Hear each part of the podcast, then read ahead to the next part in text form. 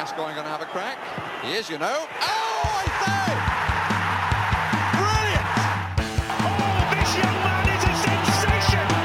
Dele Alli out of League One into the Premier League. Oh, what a goal! It's Danny Rose on his Premier League debut. Sheringham flick and Klinsmann is in. He's got it lost under his feet and it's come from the Miller!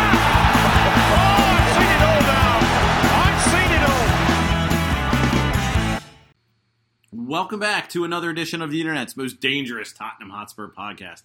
It is Wheeler Dealer Radio, and we are here to talk about some really fun things surrounding Tottenham Hotspur. Uh, we hope that it would get better this week, but I'm sorry to say it hasn't. Uh, I am joined, as always, by my two extra special co hosts coming to us live from the wilds of the East Atlanta suburbs. It is Ben Daniels. Ben, how are things down there?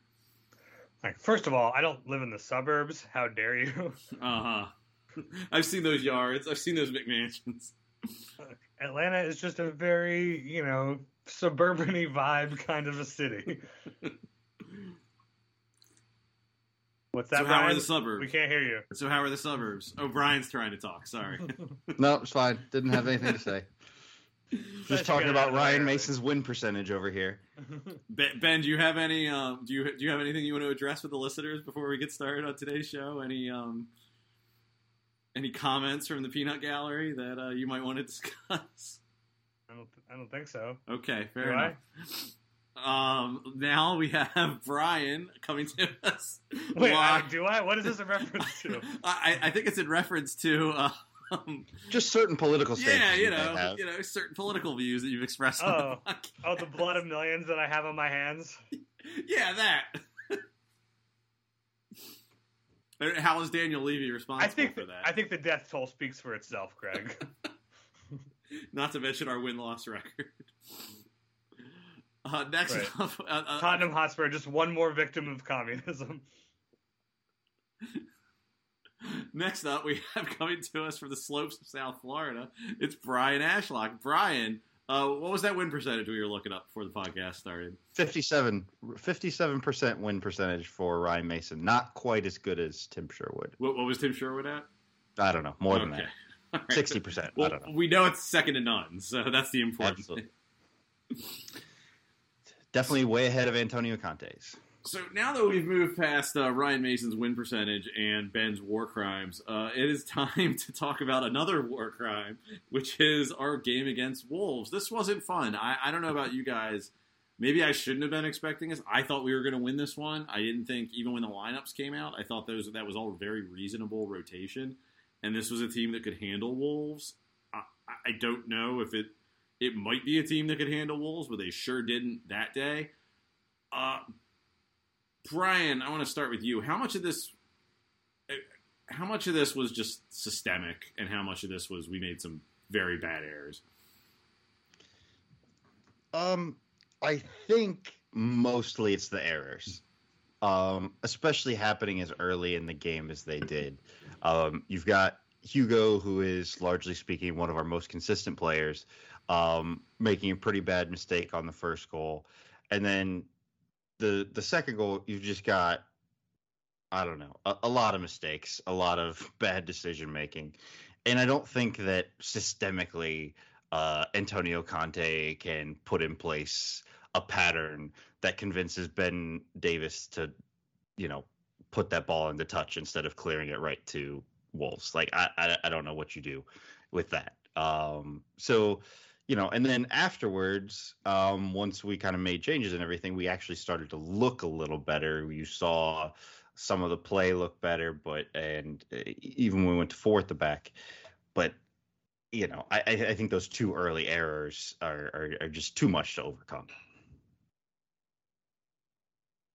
Fuck. Uh, What was that? nothing, nothing, Brian. I, I, I was just uh, gesticulating. Definitely wasn't on mute. Ben, uh, you were you were doing some gloating that I was very angry about during the match. Would you like to do it here about Hugo Lloris?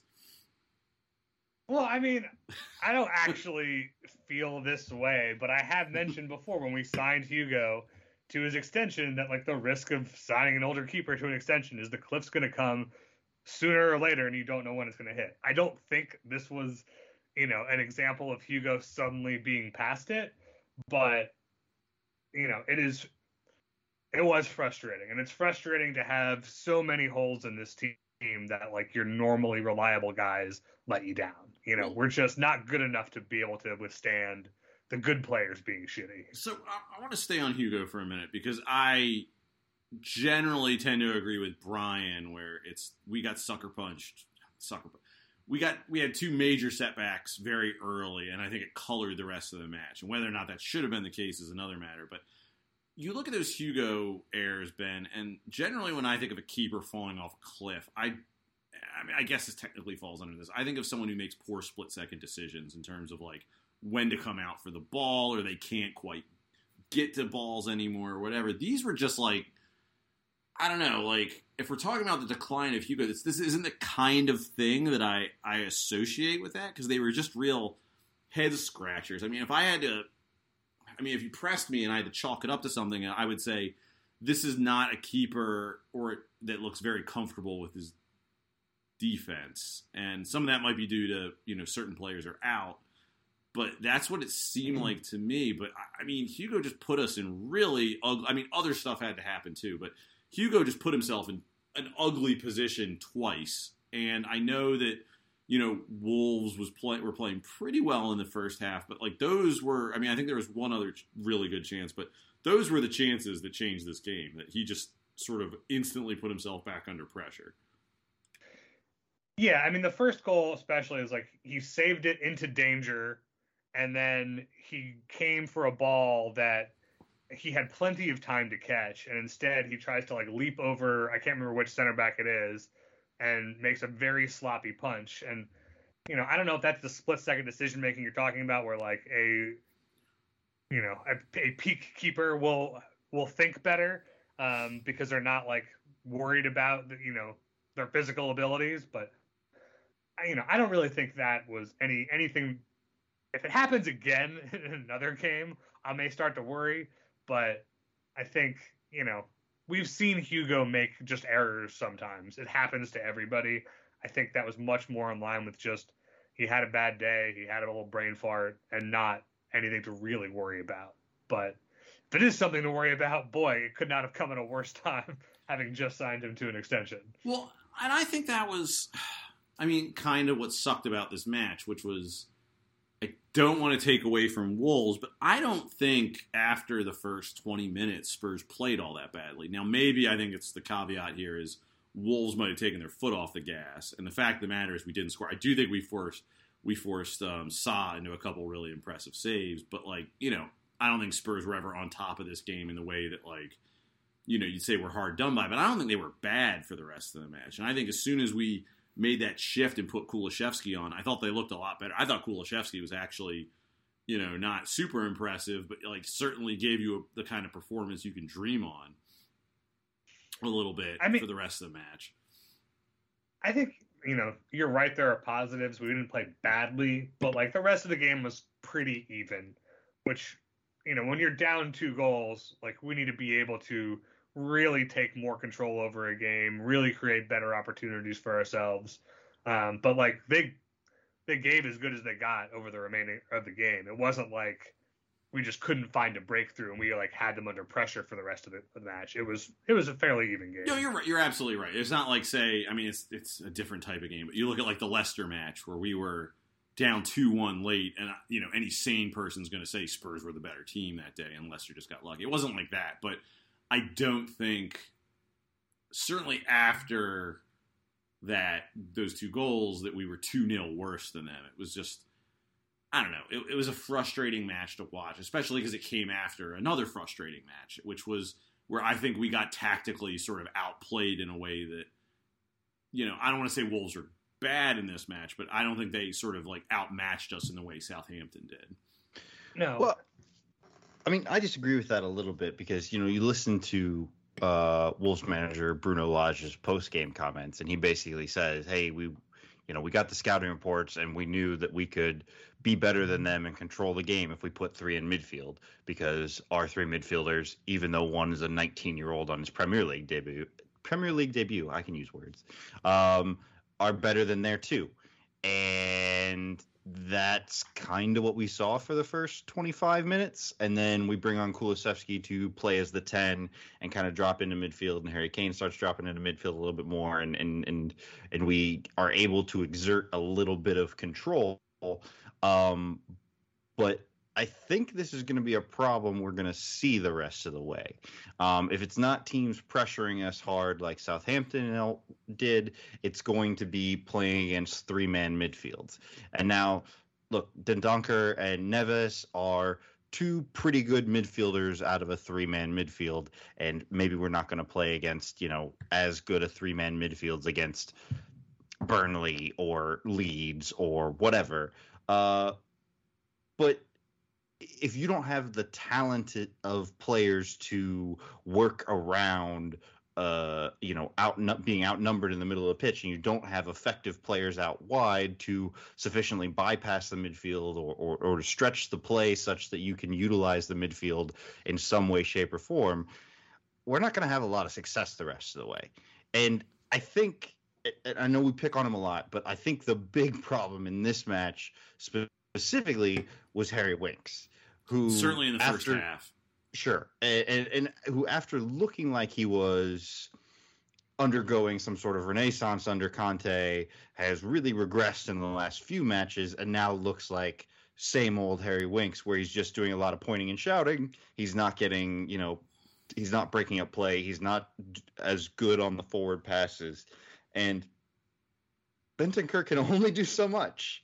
So I don't. I, it's well, it's is, frustrating. Is, is Winks regressing, or are we doing that thing where we're asking him to do things he can't do again? Because it's like, you know, he's not a guy who's good at getting pressed a lot. He's a good he's a good sort of midfielder in possession. And I mean, I know I was certainly most impressed with Winks when he sort of like he was almost playing in a sort of sweeper role in front of the defense, where it's just like you are there to transition the ball from like our back line to our to our midfield or our final third, and you know, frankly, just not at you know not being put under a lot of pressure, and you know because a there's so many players around him, and b is being played so far back, so it's just you know it's it's I think I mean Conte is an excellent manager, but he keeps wanting us to play in a way that our personnel doesn't match up with, and I understand the frustration because it's mid-season and he wants to play a certain way, but if like if the horses aren't there, I mean, you know, you got to figure something else out. And you know, Is that an expression about horses not yes, being there? I, you know what? I realized that halfway through, but I'm just gonna, you know, as a professional podcaster, I just kept plowing through.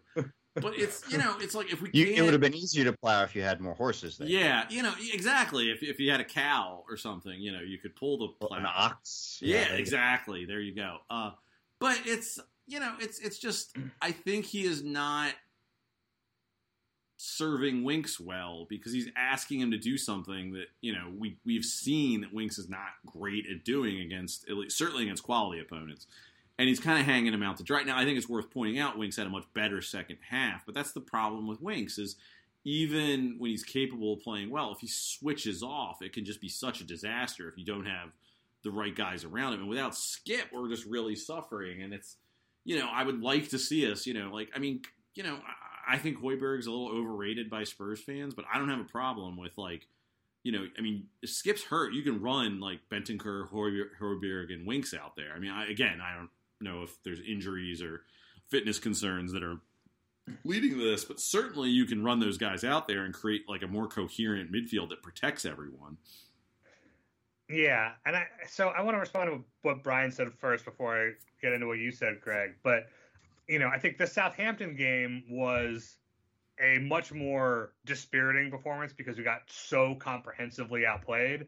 But I think the Wolves match was much bleaker for how much less Wolves had to do to achieve the same result. Like Southampton managed to disrupt our patterns and our ability to progress the ball with like a full court press for 90 minutes, just like running us into the ground, denying us the ability to have time on the ball to move it. And, you know, we didn't cope with that well. And like we've had trouble progressing the ball all season, and they were able to do a really specific thing to make that fall apart. And then, you get out of that and you think, well, not everybody's going to be able to press us like that. It should be fine. And then you play a team like Wolves, whose only solution is to just like stick a third guy in midfield and kind of hassle Winks and Bentancur a little bit. And like that was enough to achieve basically the same result. Like we just could not move the ball and we could not handle being harried a little bit and put under the slightest amount of pressure. And then we fell apart in the back line. Um, and I, I don't know how to fix that short of just hoping we have better players soon. Because, like you said, we had a, a solution that Conte found for getting the best out of Winks in a midfield like this, and he just abandoned it. You know, we've seen him play three man midfields that produced some of our best performances of the season against Liverpool, against Leicester, and he's abandoned it just to get Lucas Moura on the pitch. I mean, it could And be like- fitness issues. That's the other thing that we shouldn't like. Like Højbjerg might need a rest. Like you know, he might not want to risk all those guys because Skipp's still out. I, there, Yeah, there maybe. could be reasons we're doing this that make that make some level of sense, but it's just not working. Even Right. even I mean, putting, like- but and that's the thing, Ben. I think we sorry sorry. I don't mean to cut you off too much, but like putting Kulusevski on to like drop deep and do some of that scut work helped. I, I mean, you know, like I understand it's not the same as getting one of those other guys on, but it, it made a difference. Right. And you know, it's like we've seen Lucas play as like an auxiliary inside midfielder who kind of moves from inside areas to outside areas and like he wasn't being asked to do that. He wasn't being asked to chip in and lend uh, support to that midfield too, knowing we were outmanned. Um, just you know, number of bodies. It's like I just don't really understand what Conte's approach was. I, I'll give him credit for like acting very quickly and changing things up um, rather than waiting until the halftime or the 60th minute, like like other managers we've had recently are were want to do. But I I mean, mean, like it was every too little, manager too late. we've had Yeah. ever has been want to do. Yep. Yep. You know, like so, like that's positive, but it's just not good enough. I did think it was interesting that Sessegnon was the one that got the hook instead of you know Ben Davies or, or Davinson Sanchez. It seems to be more about formation than anything Sessegnon. I mean, Doherty. yeah, but I mean Doherty put play on the left right back. seems like the obvious solution to me, but Yeah, I mean I don't know. Yank Davies, he was at fault for the second goal, and then Sessegnon plays left back instead. Like I don't know. I don't know that that makes us score two goals and you're you know any better, but well, I think uh, that's where it gets frustrating. I, I, I think that there was a moment in the match for me, which and I, you don't realize it in the moment. Um, you realize it a few minutes later, which is it, was right before the second goal. It might have been almost immediately before the second goal, where I want to say it was Bentancur who releases Son, and Son gets behind their defense. He's queuing up the ball, but for a shot, but like you know, there's there's some people in the way he, he doesn't have a great shot, so he just like has this sort of timid let's go with the ball in the box, and it was just sort of I thought endemic of the whole performance that we saw against Wolves, where it was like we got some guy like Harry Kane. I thought had a good game, and guys got into good positions occasionally. They just like like Kulusevski, like I thought played well, but when it came time to shoot, it was by and large they were just like didn't try anything, didn't do anything, and it just got frustrating to watch over and over and over again that they weren't taking their chances. I, mean, Yeah, I mean, to, to just to praise Kane, he had eight shots. Like he wasn't not trying. If there is anyone on the pitch who doesn't deserve any grief, it's Kane. Like whatever else you can say about Kane, he was having a good game. He just didn't put the ball in the back of the net. I mean, I think it's hard when you start with a back five and like four of them were just terrible. Like there's only so many guys you can rage sub here to make things better.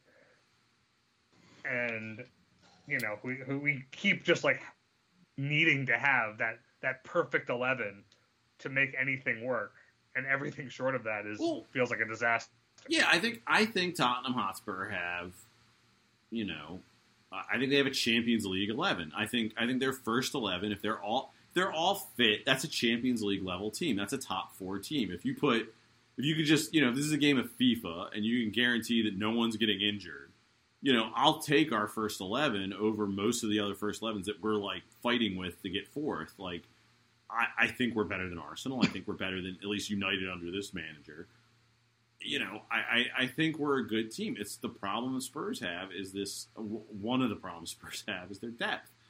And something I want to get to because I'm curious what you guys think of it because I, I think I think it was very easy to dismiss a lot of the stuff we saw under the Mourinho era. There's something that has been sticking with me a lot under um, lately as I've been thinking about these last two matches and certainly how things were going under Nuno was you know there was a clip in that stupid Amazon documentary where Harry Kane's talking about guys like hiding on the pitch and not accepting responsibility. I think you know what I'm talking about. But like, and I think at the time we all sort of like dismissed that as sort of like macho, stupid sports bullshit. Like, I I think Kane hit on something. There is an issue here in terms of guys like. I'm not talking about the pointy shouting thing, but like guys just like stepping up when it gets ugly. Like, I mean, there is, you know, again, I don't want to like imply that Bentancur, who like just got here and is learning the ropes, is like solely responsible for not organizing that midfield. But you know, I do think one of the issues with our back line right now is whatever else you want to say about Dier. I think he like we joke about the pointy shouty thing, but like I think he is someone who helps organize that back line. Because as good as Romero is, you know, I mean, he is new and especially new to Conte. So I think there is an issue with guys who are going to step up and take control on this team. And you know, I mean, I don't want to hear too much of it from Harry Kane, who wanted to get the hell out of Dodge. But in terms of like what's going on in the match, I don't know if the guy was wrong, and I, I'm certainly taking that with a little more credence than I gave it at the time. Um, I, I, I, I honestly don't know how I feel about that. I think the idea of players accepting personal responsibility or I guess in this case being perceived to take personal responsibility to uh, uh, someone like us who's watching the game or something like that is vastly overrated and is in general, you know, macho bullshit and you know performative. But I don't So, mean like- that. I mean, I, I think I understand what you're trying to say, but I, you know, I, I think, it, you know, for me, you, you would like to see just people who are calmer under pressure, yes, that's who are, who, you know, like, like if you think back to kind of what was like Spursy, like this is the type of thing, like this match was quote unquote Spursy. And then, you know, you had under Pochettino, he came in and there was all the talk about, oh, we're eliminating Spursy as a phrase, like we're inst- instilling like, you know, mental toughness and da da da da da. And you just had players who were, I think, perceived as being leaders and having cool heads under pressure. You had players like Alderweireld, Vertonghen, Dembele, um, you know, Ben Davies, Hugo Lloris, you know, people people who weren't perceived as typical Spurs players in the way that they were, you know, flaky and creative. They were they were staunch, they were resolute, they were all these sorts of adjectives that we associate with um, you know, like you know, captains and leaders and all that sort of stuff. And, and I don't know. I, I I don't think that that is what this team is suffering from. I don't think it is an absence of leadership. I don't think it is an absence of players willing to take responsibility. I think it's just like unfamiliarity with a system and not being actually all that good. I, I think there's a lot to that, but I guess I think you hit the nail on the head of what I was trying to say with like someone who calms things down and gets things organized. And a player, and again, we're going back to an era where Spursy was a byword, so maybe if I'm totally off base because you guys are longer tenured than I am, but like a guy I think of when I think of that is Ledley King, who we all know how good we all know how good technically Ledley was, but like one of the things that always impressed me about Ledley was he would be next to some not as good center backs as him and other defenders, and he would whether it was coaching them or telling them what to do or whatever. I mean, Michael Dawson is a perfect example. I don't think when Michael, and maybe I'm wrong, and maybe some of our listeners are going to hate me for this. When Ledley King wasn't on the pitch, by and large, I don't think Ledley, or uh, I don't think Michael Dawson was good enough to be at Spurs as a starter. But when Ledley King was next to him on a pitch, like Ledley King knew how to, you know, direct him, get other players organized, other, you know, not just Dawson, but other guys too. And that's what I think we're missing, at least in midfield. You know, I think Dier gives us a little bit of that in defense, but he's also not as good as certain players, so that's a problem. But someone who just knows how to settle things down. And that's it, these games just feel like they get out of hand sometimes, and there's no one there to like. I don't want to say direct traffic, but you know, sort of like just take control of things, and that's what I, I do feel like there's that's something we're missing. I think you know that's definitely a thing that that is real. Like leadership on the pitch, even if it's fairly intangible to us as viewers, is a real and important thing. But like this team had four national team captains on the pitch in in Davies, Hugo, Son, and Kane. Like Is Davies really not- the, the Welsh captain? sometimes I Okay, think fair enough. the Y- captain. Your point stands. I'm just sorry. you know, but these are all guys who have been like captains and leaders for their teams. Um, you know, I mean, Harry Winks has even worn the armband for Spurs. You know, but I think as much as having a, a, a leader to tell people what to do, a big component of what you're talking about is is just sort of trust and relationships. Is knowing that you play Yeah. your game and the guy behind you is going to play his game, and like together it's going to work out. And like so far, it's been so disrupted lately where we haven't had a settled back line. You know, we haven't had a settled midfield. You know, these guys like Bencourt is brand new. Romero is pretty new to starting for this team. Like, I don't know that like people have a great understanding on the pitch, have a great, you know, relationships to know that like they're covered if they do this and what everybody's job is to the degree that especially a manager like Conte and his patterns depends really heavily on. Um, and so it's hard because it's it's supposed to all work as a unit and it doesn't look like a unit yet. It looks like 11 guys. And, and you know what? That makes total sense. You look at all the turnover this club's had, not just this year, where we've had a new manager midseason and just a pretty disruptive transfer window, but like, what is it, four managers in like two years, or it feels like that. You know, I mean, there's been a lot of turnover at this club, and that's that's not even getting into like sort of how the roster's been churned. But it just, yeah, it, it's it. You're right. You're absolutely right, Ben. It makes total sense that these things are a problem given everything that's gone on at the club. It just you know, and I think that's hard to buy because you know I do think there is that level of like, you know, we're not just looking for that macho bullshit. We're looking for people who know what they're doing, and you know, also it's how those people relate to the other people on the pitch. So we have Bentancur now, who I think is probably going to be the type of player we're talking about one day, if not very soon, eventually. You know, how's he going to interact with who we have on our back line? All these other things, you know, and it, it's it's about assembling that new team. And weirdly, that's one of the things that I feel pretty confident about with um, the new regime, which is you know I think Paratici has a excuse me a very scattergun approach to transfers, but I think Conte focuses it in a certain way, and I think eventually we are going to get there. But right now, it's kind of tough to watch. Like you said, Ben, it's it's just there's been so much disruption, and hopefully things will settle now. It looks like Dier is going to come back on the weekend. Um, hopefully that'll help. It seems like Skipp is about a week or so away. Hopefully that'll help. I, I mean, I think there's a lot that I, I don't think it's as negative as Spurs fans do uh, seem to think right now. But and I think there's a lot to work with on this team, but it, it's just it's not quite working right now, and that's really frustrating when you saw how well it was working in the fall and the in the early winter.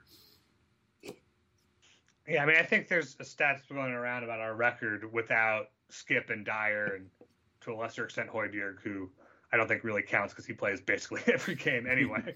um, but yeah, when they're not there, we don't win games, and it's not because Dier and Skipp are transcendent talents. It's that you need those guys to kind of glue everything together, so that the transcendent talents of Kane and Son and whoever can like do their thing. Um, and Harry Winks and Davinson Sanchez just aren't it. You know, I think it's just- it's telling how far we've come from where we as a group were complaining about Skipp after the first what three or four games of the season, and now we're like, "Ugh, well, we can't win without him. But you know what? I think I think I think we were a little hard on Skipp. I think Skipp needed time to adjust, and I Sure. I, I am serious about this. I think I don't think it gets talked about enough. I think it is making a huge difference that Oliver Skipp is learning under one of the best managers in the world. I think it's going to make a huge difference for him going forward. When he leave, when when when Antonio Conte quits Spurs in April, it's going to be great that he got these months of his development. But you know, and I think it's you know, I think it's telling that with his other options that he, you know, I, I'm sure there's some, you know, other reasons, but I think it's telling that Conte stuck with him. And I'm sure some of it's just that Skipp's a young guy who's going to do whatever he tells him. But, you know, Skipp is, I was wrong. I mean, you know, I, I want to say it here. He, he, I mean, he, I thought he was overmatched by the Premier League, certainly for a team at Spurs level. And I was completely wrong about that. I mean, Skipp is a really good midfielder. And, I, I, don't mean, look, think we fairness- should be this. I don't think we should be this hurt by his absence, but you know, it's uh, he's been impressive. In fairness, he was definitely overmatched those first few games. Absolutely, but also his manager was Nuno, who Right. we all realize now was not only bad but checked out. So, But but I I do think that like it took those first three or four matches Yeah. for him to adjust to just the speed of the game Mhm. after coming from a season in the championship. And and then after that eh, he's he's been good. Well, he you know, I he was almost instantly productive under Conte. Like you know, as soon as someone was telling him like do this, you know, not just run around and chase down balls. Like you know, it's been it's been really incredible. Like Yeah. you know, I mean, I think he I think he definitely can follow directions. Like if his direction is receive the ball, kick it here, and you know that's it, then I think he, But he's like, his play's gotten smarter. Honestly, I'm very impressed with Oliver Skipp, and it's not because I think he's a robot who will just do what he's told. Although I think that with Antonio Conte here, the fact that he's so young and will do that is helpful.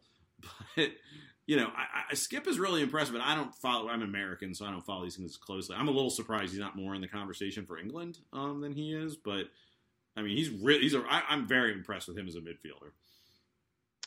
Um, and then I guess our uh, the the the other midfielder that we just signed, Bentancur, he He's great. I've been I've been really surprised by his play in his sub appearance and then and then in this match, just in terms of what we had been told about him. We'd been told, you know, safe passing, very tidy, you know, doesn't really try anything risky or dangerous, will pass it sideways a bunch.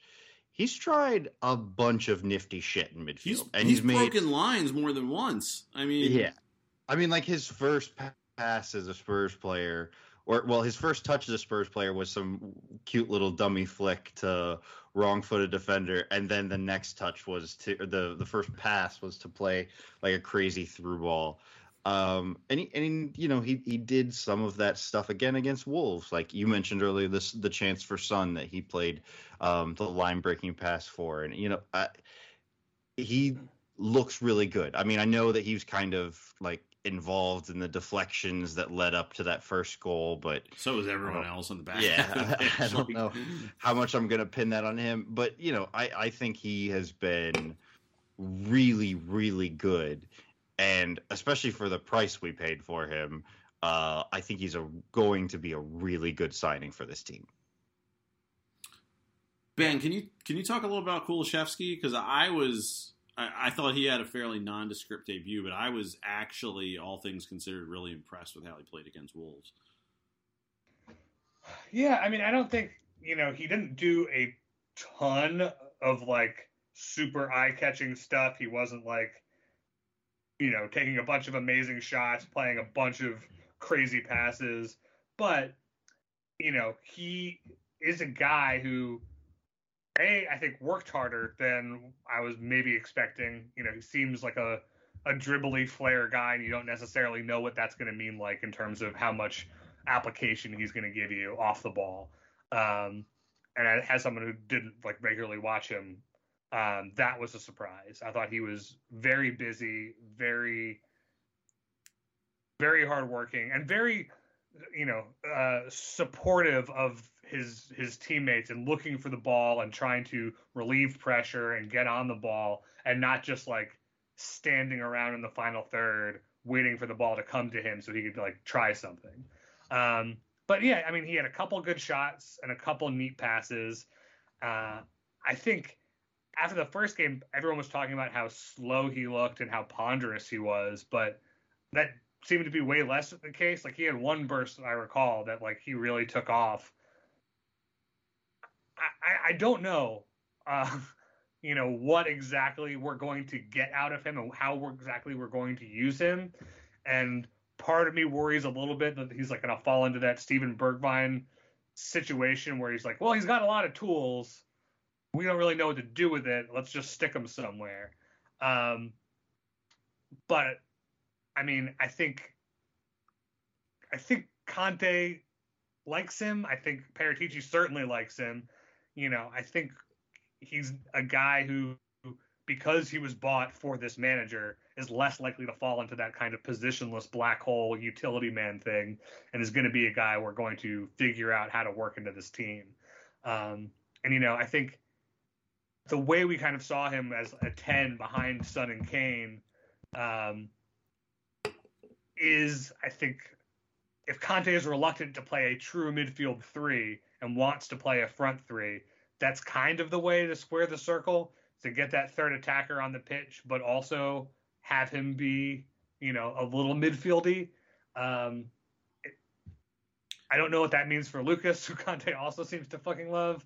But I mean, Lucas is an old man, so I mean, I, I say as a man ten years older than Lucas, but yeah, um, no, I, I was really encouraged by seeing him play as a ten for that long in the match because I was kind of worried he'd be some sort of weird, fringy right, like he's on the right, but he can't really run. So what's he gonna do? Like I was really encouraged, maybe because I'm just fixated on that like Scandinavian number ten thing, um, and just sort of chasing that dragon of Christian Eriksen, but. I, I was very maybe just like that he was able to sort of work so well centrally. I'm a little more excited than I ought to be, but I was really encouraged to see that because I feel like ever since Eriksen sort of checked out, we've been kind of looking for that central playmaker, and we've only gotten it in like bits, fits, and starts with Ndombele and Lo Celso. So Kulusevski can actually do that. Like I'm real excited for that. So I would like to. I mean, we're not going to learn a whole lot against. I mean, hope maybe we'll learn something against City, but I'm not going to hold a negative performance against anyone this Saturday. So maybe in the games upcoming we're going to see more of that. But I was in, I was very encouraged. Maybe again I could be just grasping at straws here, but I was very encouraged by what Kulusevski sort of did in the center of the pitch. I mean, he came into a tough situation, two goals down on a new team, you know, having barely played for us so far, and I thought he acquitted himself. Well, at a minimum, he helped well. stop the bleeding. I mean, whatever else you want to say about the performance, it stopped the bleeding. So. Mm-hmm um, I, I, agree with you. If like if he doesn't want to like throw that third midfielder on, I think Kulusevski's like sort of kind of midfield stuff could be a neat solution there. Yeah. Yeah. Hopefully, by the time we get you know Skipp and Dier and Bentancur and Kulusevski all on the pitch together, and figure out our right wing back situation. This is a conversation really we. This is a conversation we've never had before.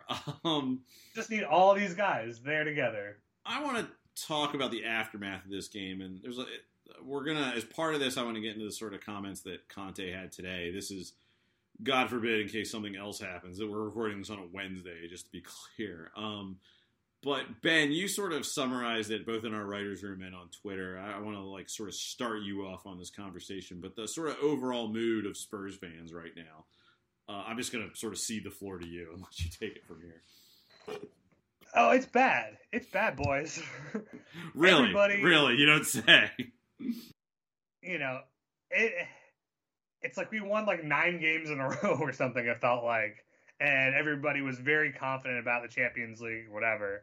And then we hit a, like a three-game buzzsaw against Chelsea, and you know we tried to tell ourselves like, okay, we can get through this. And then as soon as the Southampton game happened, happened, it was just like nobody had any patience anymore. Everyone was convinced that this was like the beginning of the end. And the beginning of the end because we're terrible, because Conte's a bad coach, or alternatively, Conte's such a good coach, he doesn't have time for Spurs and he's going to leave us in two months. And it's just like,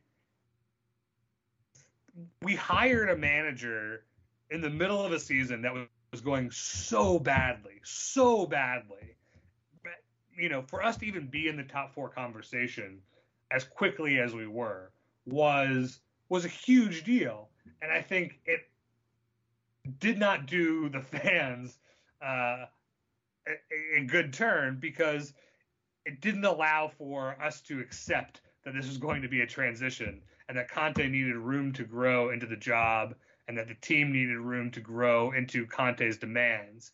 You know, we just thought all of a sudden we were going to be great again, and as soon as we weren't, you know, any any patience we have um, for a new manager just went completely out the window.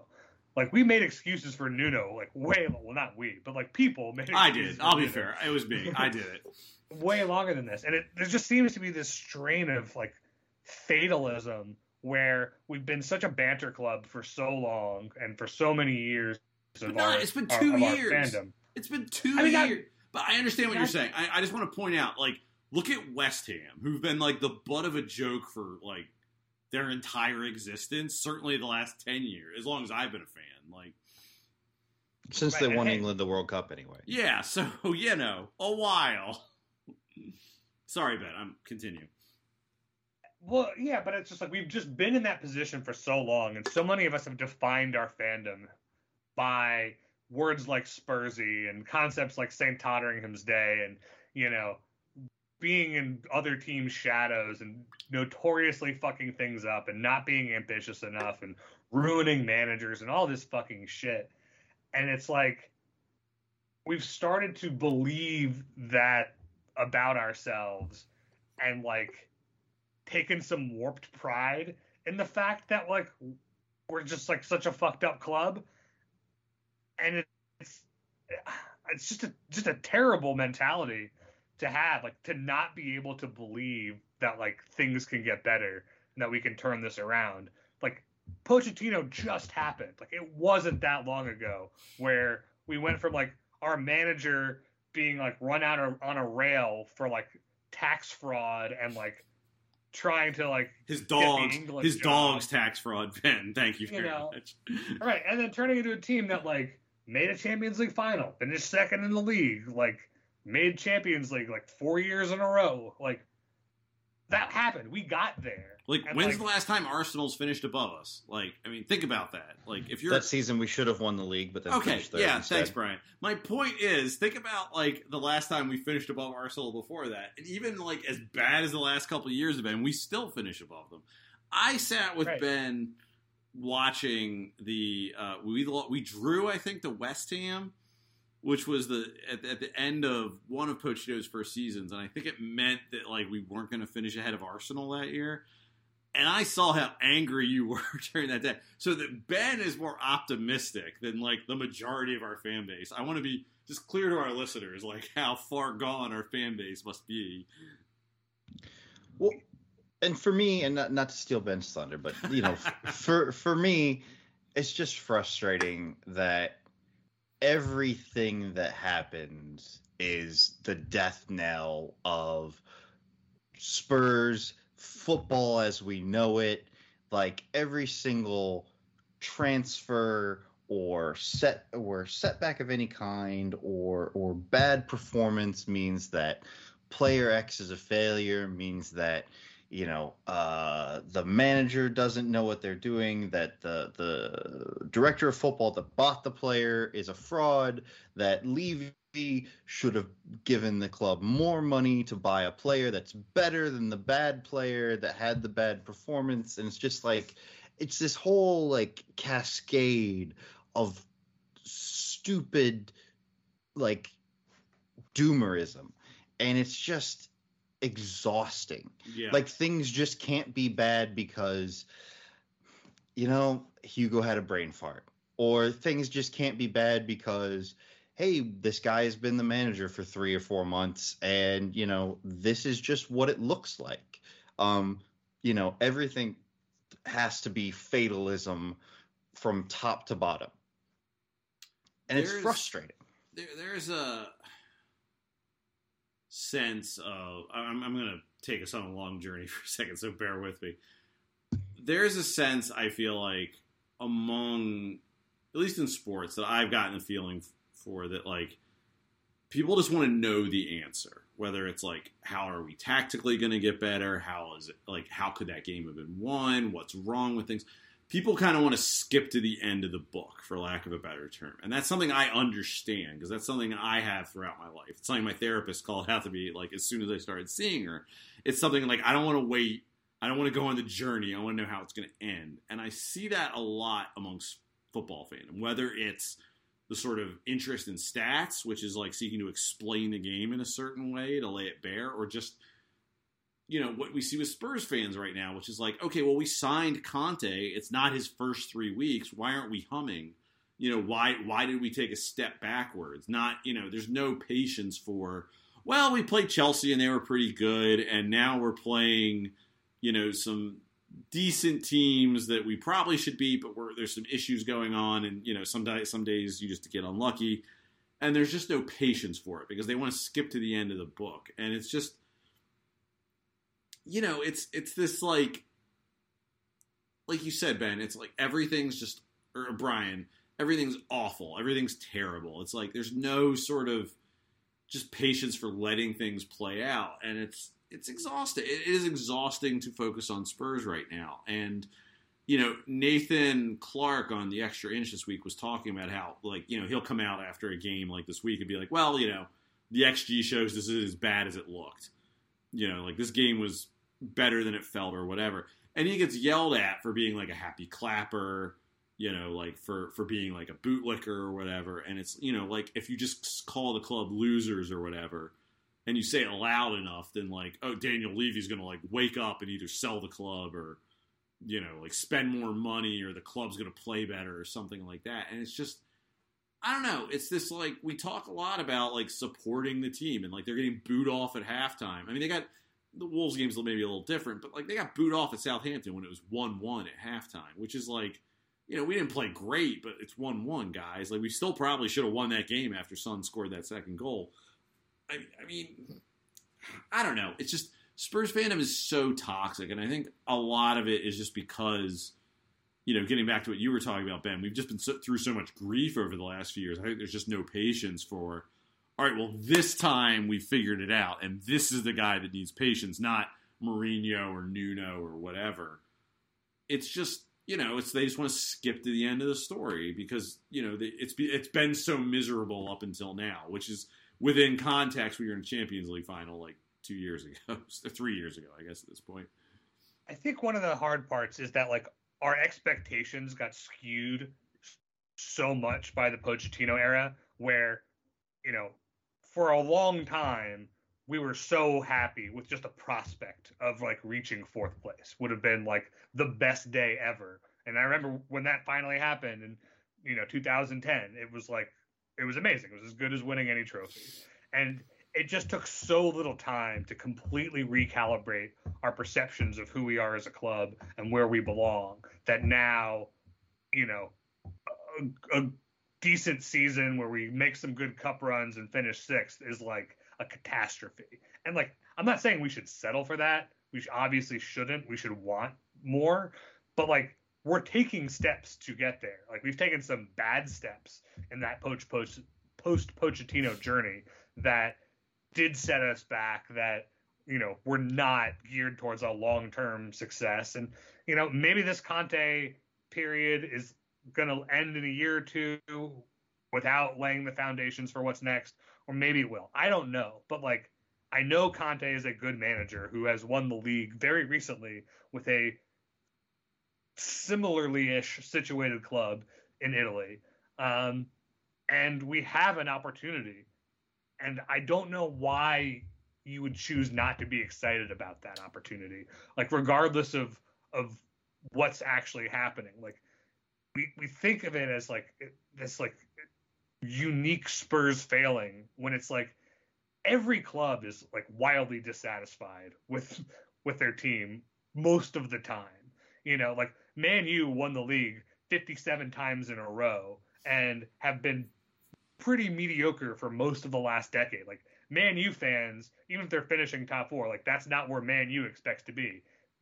They are just as miserable most of the time as we are. You know, Arsenal was an invincible title winning team 15, 16 years ago, and now they're finishing below us. You know, Liverpool didn't win the league for like 30 years.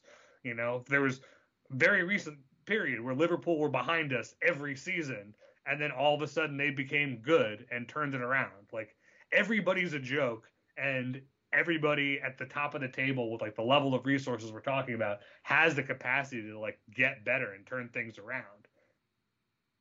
It's not just Spurs. I, I think the thing that has kind of gone out of the fan base as a whole, and and I think this is probably a function of the change in expectations that Ben just talked about, and also just a, a, a change in the way kind of we've probably started to perceive the world in the last four years. But but there is like an amount of hopefulness that is no longer part of being a fan, and it has switched to now everything is hopeless. Like you know, for most of us when we became Spurs fans, or most of us on this pod, when we became Spurs fans, it was about like this is a club that is chasing something. This is a club that is building to something, and and, and every year was it was this was the year that we were going to achieve that elusive thing. That it was going to be top four. That it was going to be trophies, whatever. And then and then we achieved it and like ben said the expectations flipped all of a sudden. And i'm not saying the expectations shouldn't have flipped but like now the we look at any amount of falling short of what we had hoped for as being as inspiring hopelessness. And, and it means that we are failure or, or or that the club is systemically malfunctioning.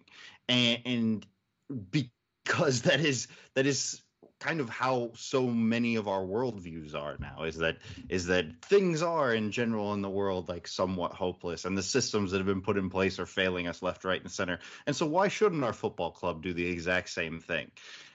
And i just don't know how you can look at something that is capable of bringing you such great joy. Like i don't know how you can look at a team that that that that brought you that that Champions League semifinal in Amsterdam, and then go, "This sucks. I hate it. Everything is bad." Like I, I just it frustrates me to no end because it's just like, okay, things are bad in this game. It'll be better. Maybe it'll be better. Well, it's it's I find it really interesting interacting with other Spurs fans because like probably the team that I have like followed most closely in my life is the Baltimore Orioles, which is a baseball team, which for most of my life has not been very good. Hopelessness. And it's it's right kind there. of like if I was an Everton, like like if I was an Everton fan. That's the best way I could explain. It. Like once upon a time, they were very good, by and large, with a few exceptions, pretty bad during my lifetime.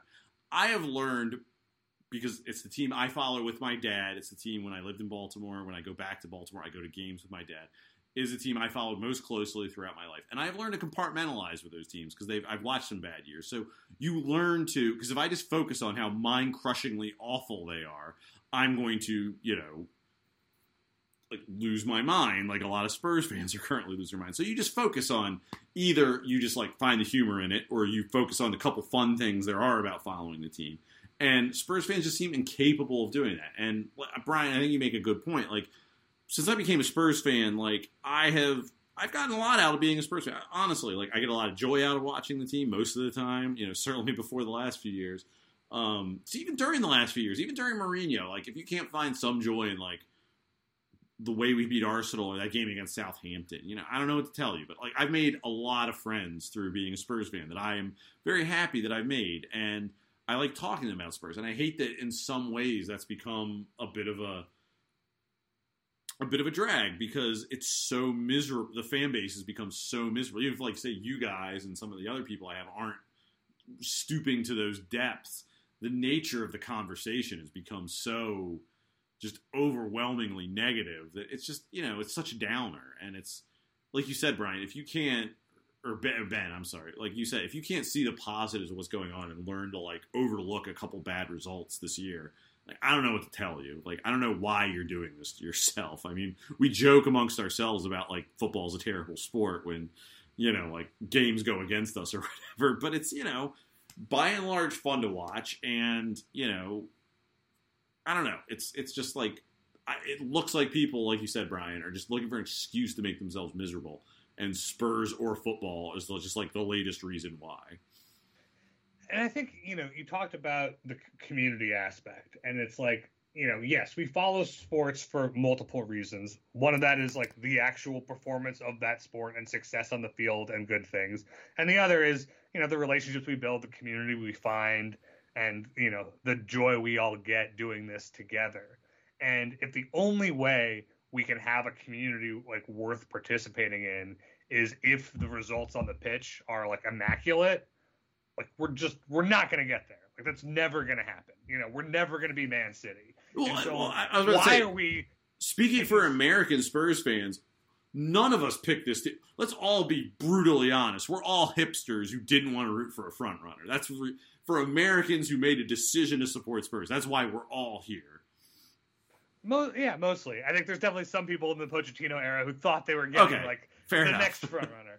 But I think my point is is like if you care at all about like the community of being a Spurs fan, the ability to have that can't be so dependent on every single match day's results. And like I feel like we're actively attempting to destroy the good things about what we get as as fans and as a fan community because we can't look past one week, two week, three weeks of of poor results. Like that can't color everything. And like I'm not saying, you know, don't be mad about a bad game, but like that can't be can't be everything. If that's all you care about, go go watch Man City.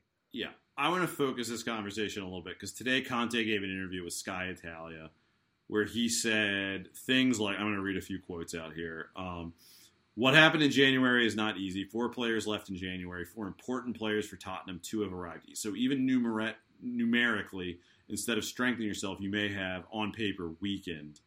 Uh, if you want to grow faster and if you want to be competitive faster, you need players with a lot of experience but stated he understood that the vision and philosophy of Spurs to sign younger players, Bentancur, Bentancur and Kulusevski, are the ideal prospect for Tottenham because Tottenham are looking for younger players, uh, young players, players to be developed, not ready players.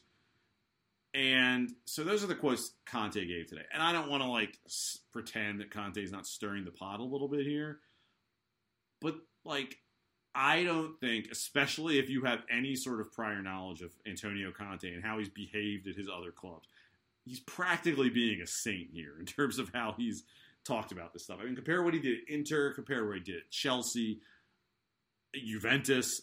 Like, I mean, he has been, I think, remarkably restrained given his prior history at Spurs. For some reason, there's been this, like, like you were talking about earlier, Ben, this sort of like Spurs fans put on their hair shirts and start whipping themselves because like oh well what if Antonio Conte leaves before the season's over what if he's not here next year like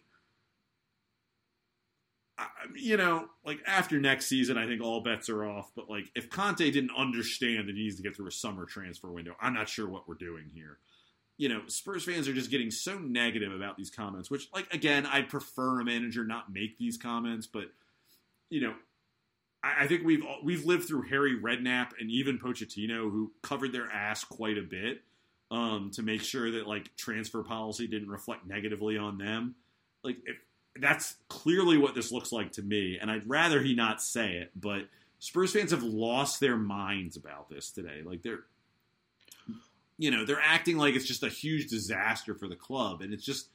I don't know. It's like there's a saying in American sports: "Act like you've been there before," and I don't know what else to say to Spurs fans. Well, and I mean, look, the media is positioning it with like inflammatory headlines that Conte says Spurs weakened in January window, and you know, Conte derides Spurs transfer vision as as whatever. I don't know, whatever. But like, I think by and large, the comments are mostly consistent with what Conte has said about us as a club since joining. Uh, I agree with you, Greg, that I think there's a certain element of cover your ass in these comments, and you know, make sure that if at the end of the year things don't go exactly as you wanted, that you can say, "Hey, look, I said that in January we weakened instead of strengthened," and you know, whatever.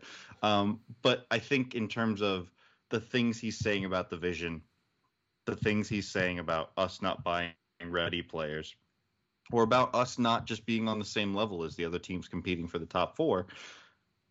I, th- I think he said all that before. He said all that in in English language interviews, let alone in Italian language Al- interviews. alongside please for patience because this might take a while. So everyone talking about how he's going to leave tomorrow.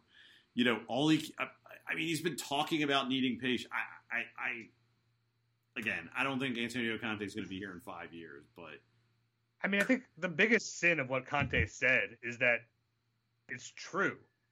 You know, the fact is, is like this is a project. We did buy players who are going to need time and who look like really good prospects, but yeah, they're not ready-made stars. And you know, yes, it's a little ass covering. It's also like expectation managing. He's like explaining why this is going to take some time. And I think, you know, his comments about being weakened doesn't necessarily mean he thinks like we have a worse squad than we did when we went into January, but he was saying numerically it has been weakened. And yes, we were short on bodies, and that's why we're playing Harry Winks because, you know, we shed four guys and only brought in two. Like we have a thinner squad and that has consequences. But I think I think we talked about this at the end of the window. It's good to have that thinner squad if that's a thinner squad that is going to work with Conte and who is going to buy into his vision for this team and not guys who are going to be disruptive and moody and you know feel obliged to play because we spent 65 million pounds on them whether they're right for the moment or not. And you know so we don't have questions from the Spurs press every week why isn't this guy playing? Why isn't this guy playing? Like you know I think the tone around this club, the fans, the media, and everybody is like baying for blood. And I think Conte's comments, which should have been like a calm down moment, instead just got everybody even more riled up and, you know, felt like fueling the fire. But nothing in that sounded to me like Conte's like, I fucking hate it here. I don't know what I signed up for. I'm out of here as soon as possible. And like, if that's the case, like, you know what? Fuck him. Like, I don't care. Like, we are who we are, and you know, we need what we need. And if he can't be willing to like work within the constraints of this club, then like he's not going to be the guy to take us to the next level. Well, and the thing is, is like Conte is not particularly subtle in interviews. Like he is not, you know, a purveyor of veiled threats, and you know, like he just kind of pretty obvious about like if he doesn't like something, like he left title-winning Inter. You know what? A few days after they won the title because they weren't going to guarantee him, you know, the money or the players that he wanted because they were going to sell off major assets, which they did. you know like you know so and, and he'd made them aware of that for months he'd been saying that in the press and in interviews for months before the season ended so if antonio conte felt like what ben just said like fuck these guys fuck the vision of this club he'd have said it he wouldn't have been like, oh, well, we're weaker on paper, and you know what you have to do is you have to accept that we're in this position and not a complete team, and and no, no, he would have said, you know, this is ridiculous. They bought me worse players. I didn't want any of these guys. I asked for these guys. I didn't get them. They need to. Sp- that's what we would have gotten. And so for people to be all doom and gloom about it is is, is quite I mean, frankly it's like ridiculous. like I said, I'd rather our manager like toe the company line.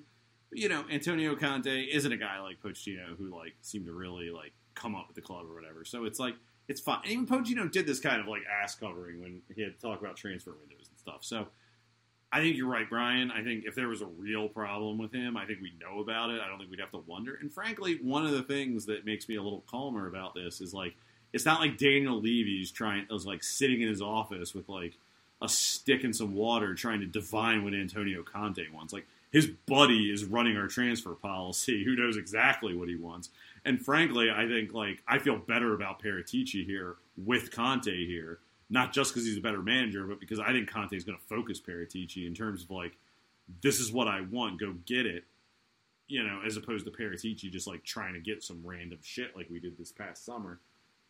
I don't know. I, I just think the way that we have turned these comments into like, you know, another reason to sort of like climb up on that chair and put the noose around our neck is exhausting. And Spurs fans need to like like you said, Ben, we won like nine weeks in a row. It felt like like we just like Conte got here and we instantly just started winning games, and we've hit like one rough stretch, most of which involved playing Chelsea like twenty times. You know, and we're all you know we're we're we're sort of teetering on the edge again, and it's just it's it's aggravating to watch. It's aggravating to live through. You know, like we said it last week. I think we said it again this week. There's a lot of positives to take from this club moving forward. There's things that we need to work on, absolutely. There's things that are frustrating, absolutely. But like, if you can't see the difference between where we were under Mourinho, where we were under Nuno, like I don't know what to say to you. Yeah. No, I think we're going to leave it there. Once again, the internet's most reasonable Tottenham Hotspur podcast. I just want people to enjoy Spurs. Like that's all I want. It would Like, help if Spurs could help people enjoy Spurs. But Yeah, yes, no, I it would be helpful if Spurs were enjoyable. Um, but but we shouldn't get all like as depressed about it. I'll tell you what, and I'm not counting on this. If we like do a snatch and grab from City this weekend, like a totally undeserved win or draw, and people are miserable about it, like I'm so like you, you they they need to go find new teams to be miserable about because like I mean, honestly, if we lose and people are miserable Yeah. about it, like Fair enough. you should just not watch that game and like go take a walk, spend time with your family, have no do something else expectations for the day. City is probably going to what whip our ass, and that doesn't say anything about where this team is. Right? Nah, I mean, it's City, not gonna be fun. City have lost two games all season. One of which They're is the probably-. Yeah, that's true.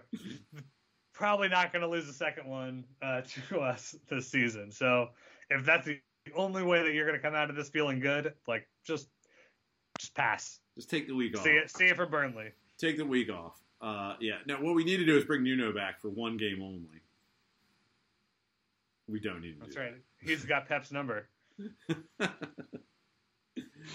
that. uh, yeah. So hopefully this game is not as bad. I'm, I'm not. I'm not excited about this game. I mean, you you watch that Champions League game against Sporting, and you don't feel good about playing City right now. But Eric Dier's back, so we got that going for us. Yeah. Sure. Oh, we got this. I think we got this. Oh God. On that note, I think it's time for the the internet's most reasonable Tottenham Hotspur podcast to end it. Ben, where can people find you online? Uh, you can find me on Twitter being way more negative than I sound on this podcast at Comrade You Spurs. Yeah, I gotta say, man, you are much more rational when I talk to you in person about these things than when I, you know, talk to you I mean, like- online anywhere about these things. like yeah when we're all chatting during the game like i'm mad when we're losing like it sucks i don't like losing and i get frustrated with conte not doing things that i would do if i were the manager that would clearly make things better but like after that 90 minutes like just take a step back and have some perspective and think about kind of the whole thing in context can't spell context without conte you cannot. You cannot.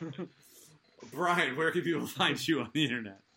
You can find me on Twitter at Bryan underscore Ashlock. That is Bryan with a Y. Do you have any uh, coping mechanisms you would recommend to the people?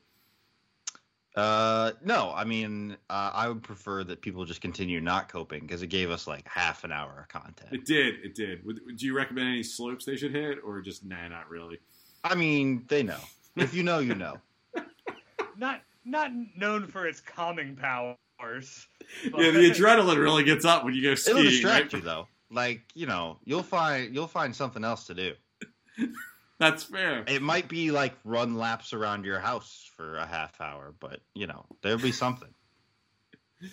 And you can find me on Twitter at skipjack0079 talking about what slopes Bryan is using this weekend. I don't know. Uh, yeah, and don't forget to follow our podcast feed at WDR Podcast. That's WDR as in Wheeler Dealer Radio. Uh, for Ben, for Bryan, for Brett Rainbow, uh, I have been your host, Greg. Come on, you Spurs.